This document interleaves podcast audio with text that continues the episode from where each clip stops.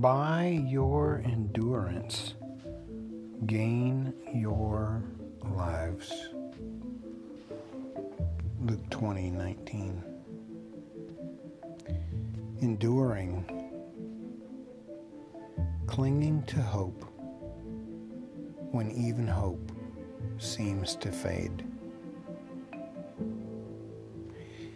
In the face of despair,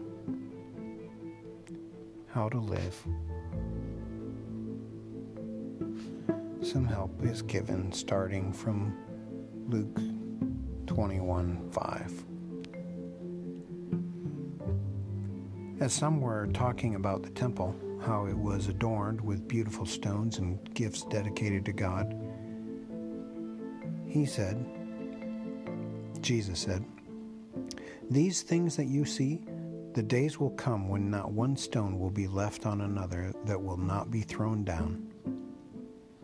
Teacher, they asked him, so when will these things happen? And what will be the sign when these things are about to take place? Then he said, Watch out that you are not deceived, for many will come in my name, saying, I am he, and the time is near.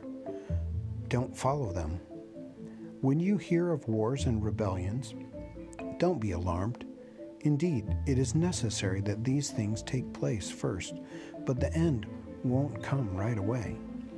Then he told them, Nation will be raised up against nation, and kingdom against kingdom. There will be violent earthquakes and famines and plagues in various places, and there will be terrifying sights and great signs from heaven. But before all these things, they will lay their hands on you and persecute you. They will hand you over to the synagogues and prisons, and you will be brought before kings and governors because of my name. This will give you an opportunity to bear witness.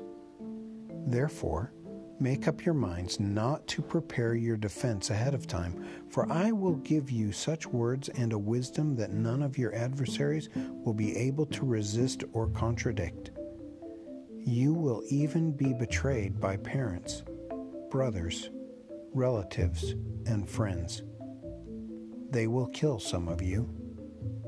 You will be hated by everyone because of my name, but not a hair of your head will be lost. By your endurance, gain your lives.